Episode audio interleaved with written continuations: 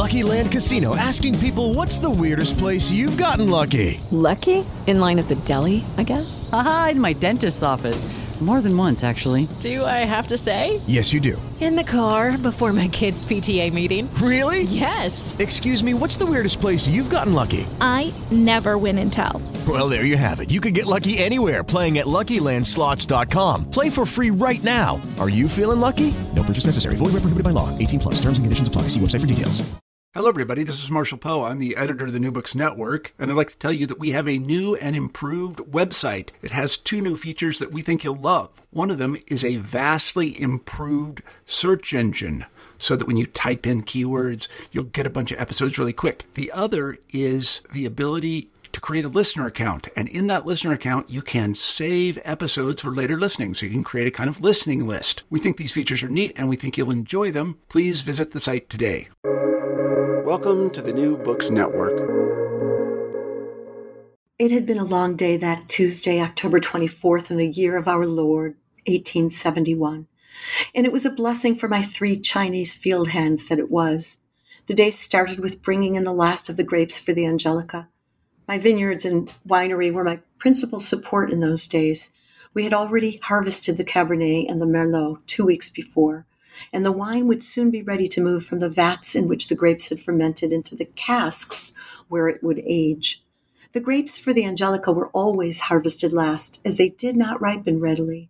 Indeed, even when some of the grapes had already turned to raisins, there were still several green grapes among the clusters. This is GP Gottlieb, host for New Books in Literature, a podcast channel on the New Books Network.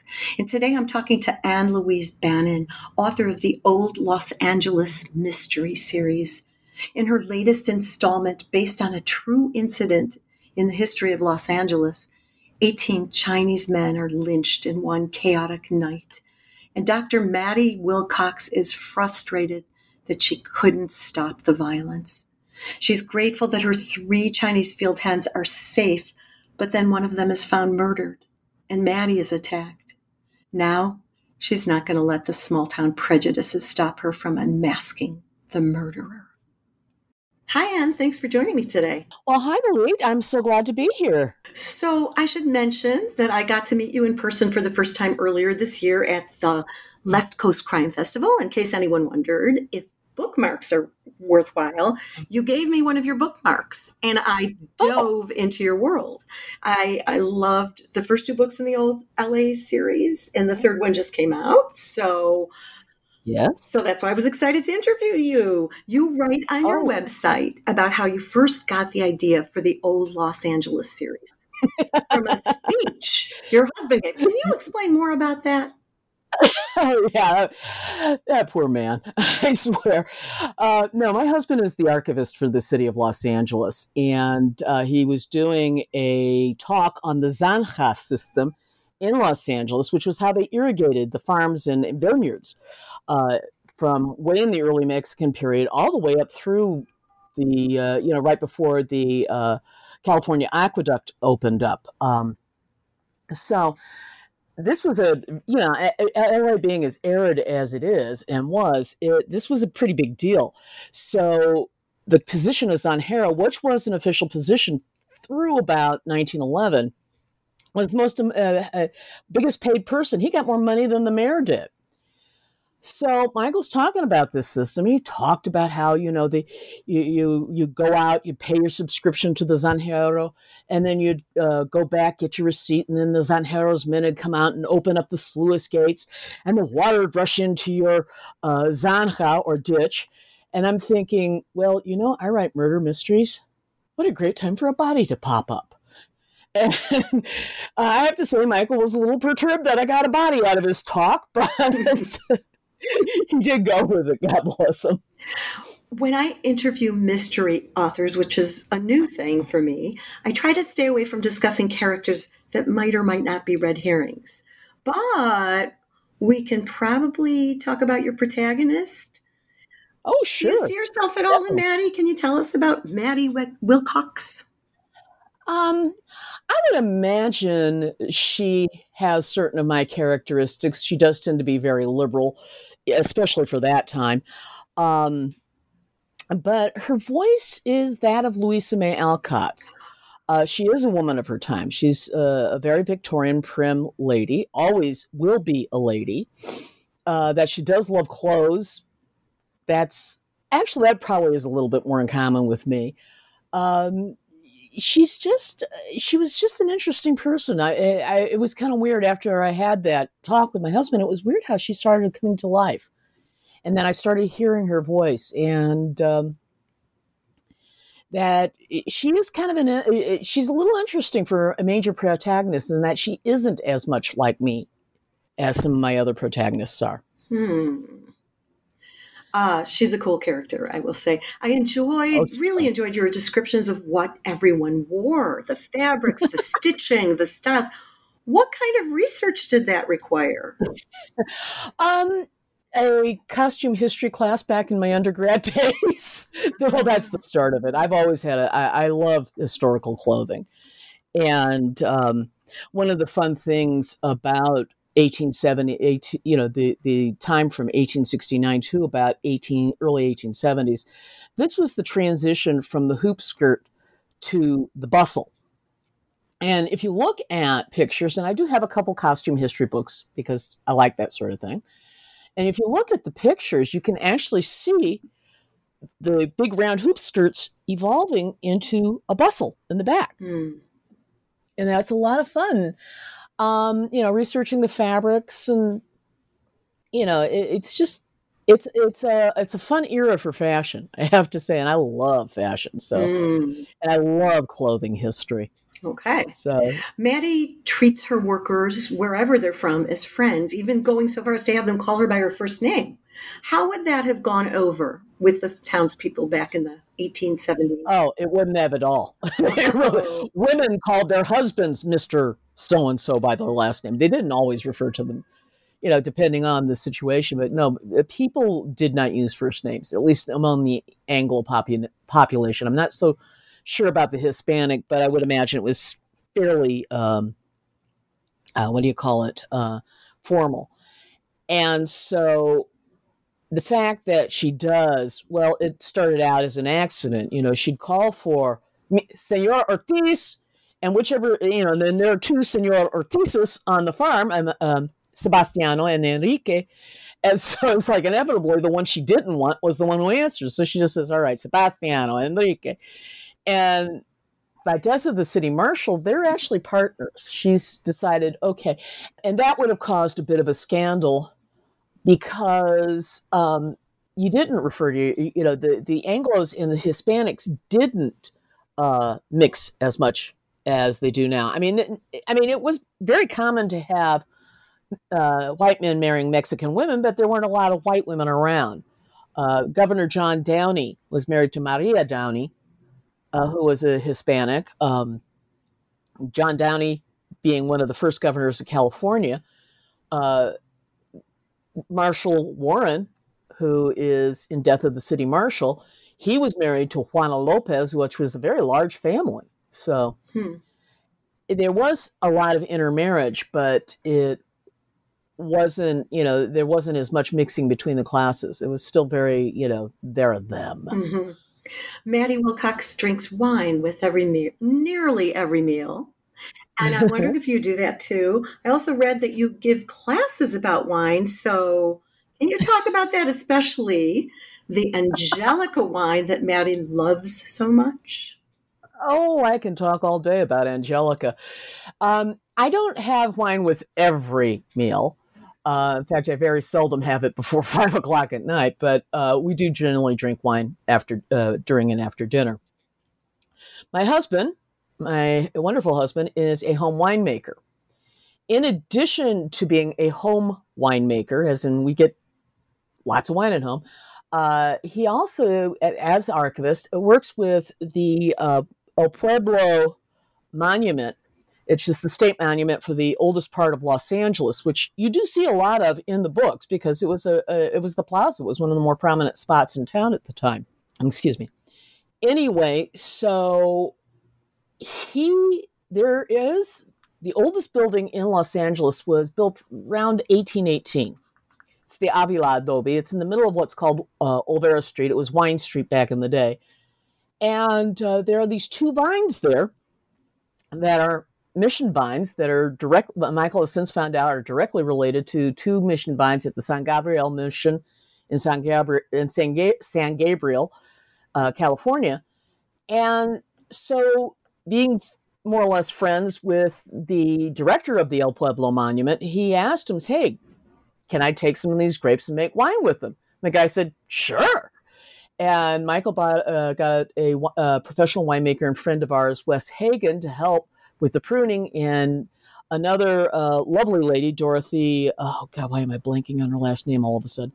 Anyway, uh, Gypsy Canyon, and um, she was making Angelica based on old mission recipes that she'd gotten from uh, Santa Barbara Mission because she's up that way, and had found uh, about an acre, just a whole bunch of these old mission vines growing on her property from the 1880s or 1890s.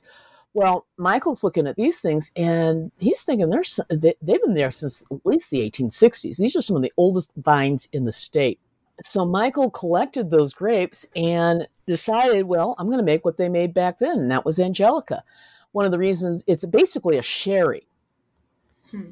Uh, you know, which is not surprising given that you know this was the, the Spanish put this in, and Jerez of course, is sherry, which is Spanish. So it's basically a fortified wine, which was very necessary in the hot climate mm-hmm. for preserving it. And fortified means there's extra alcohol or brandy in. Mm-hmm. So Michael started making this stuff, and it came out really nicely. And it's it's kind of fun because when Maddie's complaining about, you know, the uh, in the beginning of Death of the Chinese Field Hands that the grapes don't all ripen at once. I know that from personal experience. right. Okay. you know, so Michael uh, goes and uh, you know harvest the grapes, and he may be actually doing it again in a couple of weeks. I forget when. Wow. I don't know about you, but I'm very busy and I don't have a lot of time to cook. That's why I subscribe to Factor. Eating better is easy with Factor's delicious, ready to eat meals. Every fresh, never frozen meal is chef crafted, dietitian approved, and ready to go in just two minutes. You'll have over 35 different options to choose from every week, including Calorie Smart, Protein Plus, and Keto. These are two minute meals. Factor meals are ready to eat and heat, so there's no prepping, cooking, or cleanup needed. They're flexible for your schedule. Get as much or as little as you need by choosing your meals every week. Factor is the perfect solution if you're looking for fast, premium options with no cooking required. Sign up and save. We've done the math, and this is important. Factor is less expensive than takeout, and every meal is dietitian approved to be nutritious and delicious. Head to factormeals.com slash NBN50 and use code NBN50 to get 50% off. That's code NBN50 at factormeals.com slash NBN50 to get 50% off. This year, 2020, has been a terrible year for California. Um, uh-huh. in terms of the fires and for growers in particular, with hopes that we clean up our planet, California gets the help it needs to combat these ever mm-hmm. more disastrous fires. Can you share a bit about Oddball Grape? It's a section on your website in which you, oh. you make recommendations for wines that have been affected by fire everyone wants to know? Uh, well, first off, uh, y- if you do get a wine that tastes like an ashtray, yeah, that's smoke taint. Uh, we do have some problems with that. Uh, Oddball Grape, uh, unfortunately, is kind of on hiatus right now. Michael's in grad school, and it's a team uh, project between Michael and me. But we wanted to do wine education, but we wanted to do it with a very personality based. And I wanted to fee- uh, feature women and people people of color who are busy making wine because they don't get the wine the the press that a lot, the the white guys do. Hmm. And so that's why we uh, why we the direction we went. It's just that you know we got busy and, and weren't able to uh, post as much, but we still have some fun things up there. I think uh, there's a fairly recent post on the whole Riedel. Do you really need different shaped glasses for each wine, kind of thing? Do Do you? Uh, no. Okay. It's it's it's it's it's a total ripoff. There's only one glass that really affects it, and that's the big. It's what they call a Burgundy or or Pinot glass, and it's the one with the big bowl and the narrow uh, uh, opening, mm. and that's you know, it looks like basically a brandy snifter on a long stem. Mhm. And that is because you get more aeration, you got more surface area of the wine for the aromatics to escape, and there there's not as big a hole for them to escape out of. So when you put your nose in that glass, it's very rich. Huh. Wow. So you also offer classes on soap making and various Uh-huh. aspects of writing and marketing. So my question is, when do you find time to write? And what's what's your process? Oh, it uh, the process will vary every now and then. Um, when I find time to write, I make time. Uh, actually, right now I'm kind of uh, there's one of my other series that I think you want to talk about in a few minutes. Um, the Operation Quicklime one. Um, that was a series I actually wrote in the 1980s, and now I'm rewriting. And the dang thing has hijacked my brain, and that's all I want to work on. That's all I want to do. I am stopping now. I mean, it's it's still up on my computer, and I can read the next line I was going to be writing. Um, my process will vary depending on a variety of different things. Um, usually, I'll uh, get an idea. Uh, the characters will start talking to me. It's a very noisy place in my head, and then what'll happen is I'll probably write down a few chapter, maybe a few chapters, maybe a few. Uh, I have to I have to know who done it, especially if it's a mystery. I have to know where the story's going. But then I'll usually start a few graphs, and then all of a sudden I'll realize I can't get any further unless I have everything all plotted out. And then I'll start working on my outline, and then I'll start. Um, excuse me, and then I'll start uh, just writing, and I'm kind of in the middle of that on. I forget what number book this one is uh, in the uh, Operation Quicklime one, but I've just done earlier this spring. I fin- finished the sequel to the most recently published. The most recently published, of course, is Sad Lisa, and I've just finished These Hallowed Halls. And then I've got My Sweet Lisa, that got that one done, Little Family Business done, and now I'm in Just Because You're Paranoid, and I've lost count. Wait, well, since we're talking about Operation Quicklime, and the reason you knew I was going to ask because I told I asked you if it was okay if I asked about it. What Yeah. are those about? Are they mysteries? And also, how do you decide which series to work on at any given time? Uh, it's usually, well, I actually technically should be doing a one off that I've been planning for weeks and months. That's what I should be working on right now. And I'm not. It's because this one just hijacked my brain. That's not that common. How I decide it's a combination of instinct and interest. Uh, you know, the idea starts happening, and wow, I really want to play this one out. Um, so, as far as Operation Quicklime, it's actually probably more of a romance with espionage intrusions Hmm. than anything else. Um, it when I originally conceived it, and Lisa Witcherly and Sid Hackerburn started coming to life, it really was interested in the interplay between a woman who has very very strict values.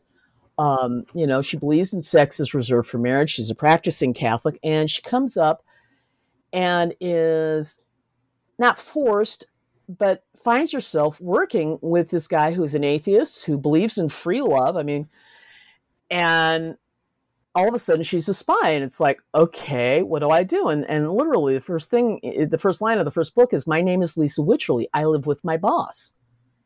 Hmm. I I'm not sleeping with him. He has enough women in and out of his bedroom. He doesn't need me." Lord, that sounds defensive. You know? and, and she's really trying to figure out who she is. And she's trying to figure out how she ended up in this spot.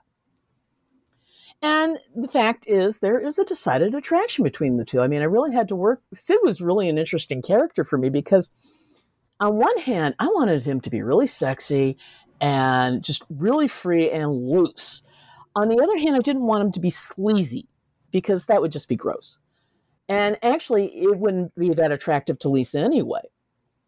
And so I really set him up. He was raised uh, literally by a bunch, you know, a bunch of hippies and beatniks and communists. And so he believes in free love. Sex is just a normal, basic thing you do. And, you know, and it's all about the joy and the fun and everything like that. And in one of the later books, he literally no, he literally comments in some ways, Lisa, who says no, period, value places just as high a value on sexual activity as I do. For her, it's something sacred. For me, it's something to be indulged in. Hmm. And it's it's it's really kind of an interesting dichotomy. And again, it's darn stories turned out to be much more about the relationship than it did about the espionage. Mhm. Interesting. How long does it take you from the time you get the idea until your book is ready for release? Oh, uh, at least a year or two. Uh, the, actual writing doesn't take that long.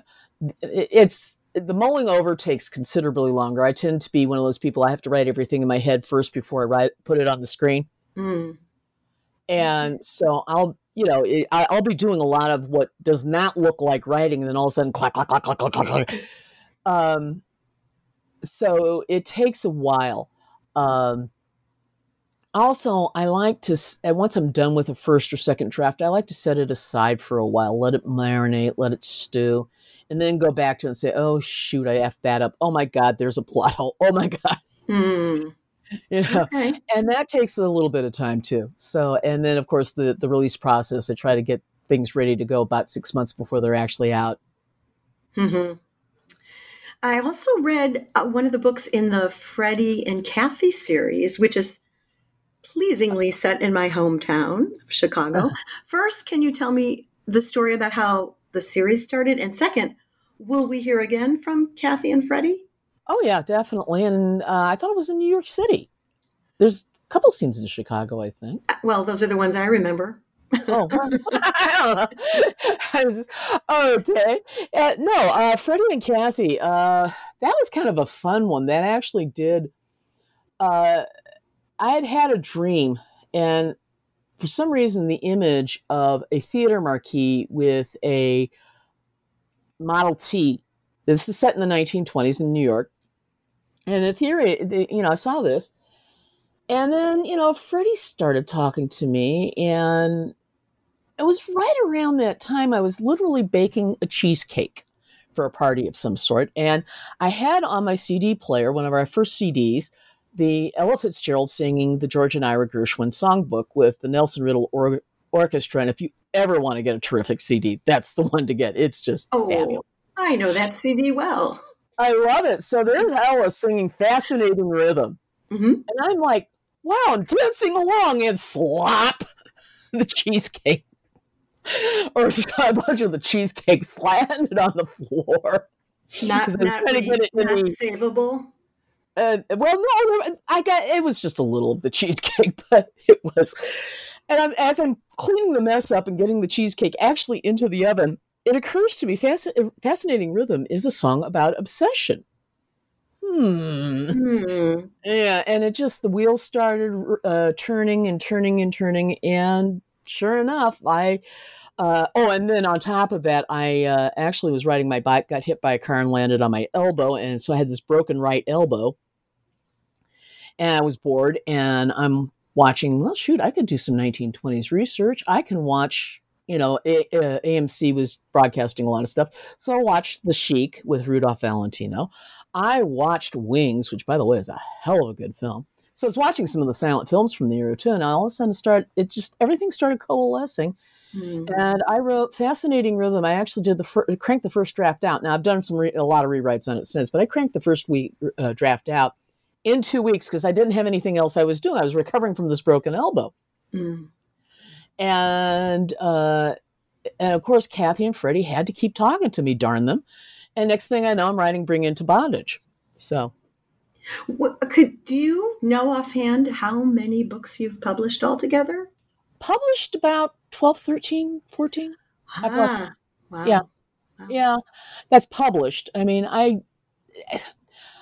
i had a bad first marriage okay? So i did a lot of writing in the mid to late 80s early 90s so uh Hmm. that's yeah. Well you know hey i got a wonderful kid out of it so i'm not complaining too much Okay. Um, another question: Why did you decide to self-publish rather than going the traditional route? Uh, I had been trying to do the traditional route, and no matter what, everybody liked stuff, but they didn't like it enough, which was really frustrating. hmm And uh, then I had a friend uh, who had written a really, really good book. I didn't know how good it was when she did, but she was saying how she wanted to self publish because she was looking at all the hassle of getting the agent, getting the publisher, and getting rejected, and all the other hassles, and the fact that even after it got published, she still would have to do all the publicity and all the other work. And I'm sitting here going, she's right. She's right. Shavings. Mm-hmm. I don't mm-hmm. want to do that. I mean, and the really real, reality is you're doing almost all the work that, that anyway. And I says, screw this. I'm not giving them and only getting 40, you know, like 20% of what I work my ar- arse off for. Mm, a twenty percent might be high. Yeah, I think it's I mean, like a dollar per ebook, and I don't know. Oh, something ridiculous, you yeah. know. And I sat there and said, "Why am I doing all the? If I'm doing all this work, promoting, writing, paying an editor anyway, heck with this. I'm doing it myself." And it was, it was tough. It was quite a learning curve, but it's it's been worth it so far. Uh, it's the hard part is is there's just so much out there, and it's really hard getting noticed. So mm-hmm. I hear you. Um, so now you said you were starting, you were on an Operation Quicklime series book, but what's happening for you next? What are you working on next? What can what we expect I, to see? oh, out? what can you expect to see? Well, I do. The, the, fun thing with the Operation Quicklime stories is that I do blog them on my uh, website.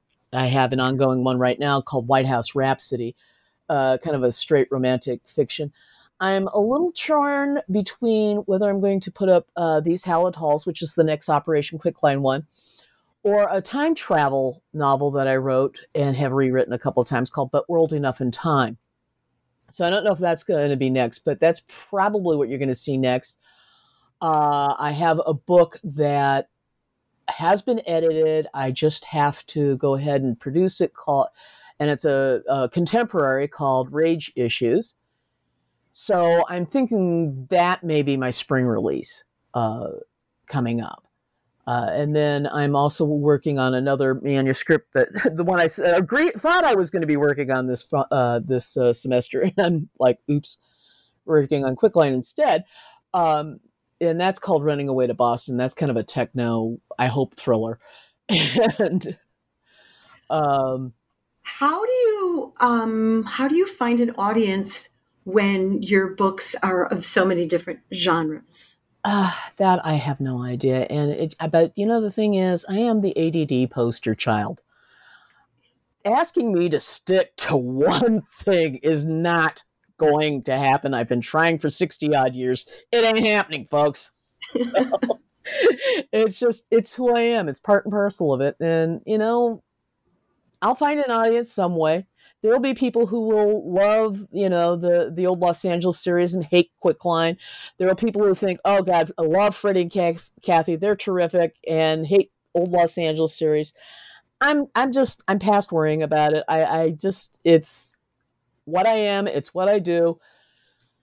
And I'm not gonna use a pen name. I don't really want to.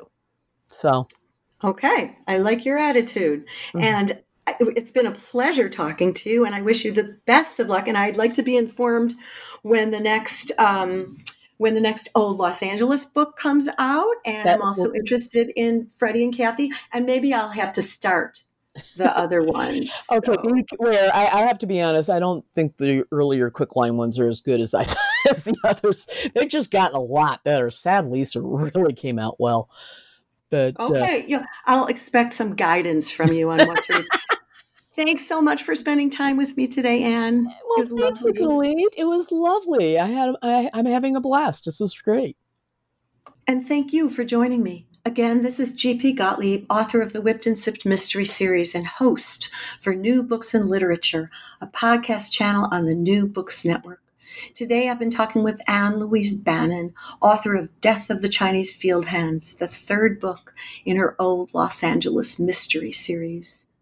If you enjoyed today's podcast and would like to discuss it further with me and other New Books Network listeners, please join us on Shuffle. Shuffle is an ad free, invite only network focused on the creativity community. As New Book Network listeners, you can get special access to conversations with a dynamic community of writers and literary enthusiasts. Sign up by going to www.shuffle.do forward slash NBN forward slash join.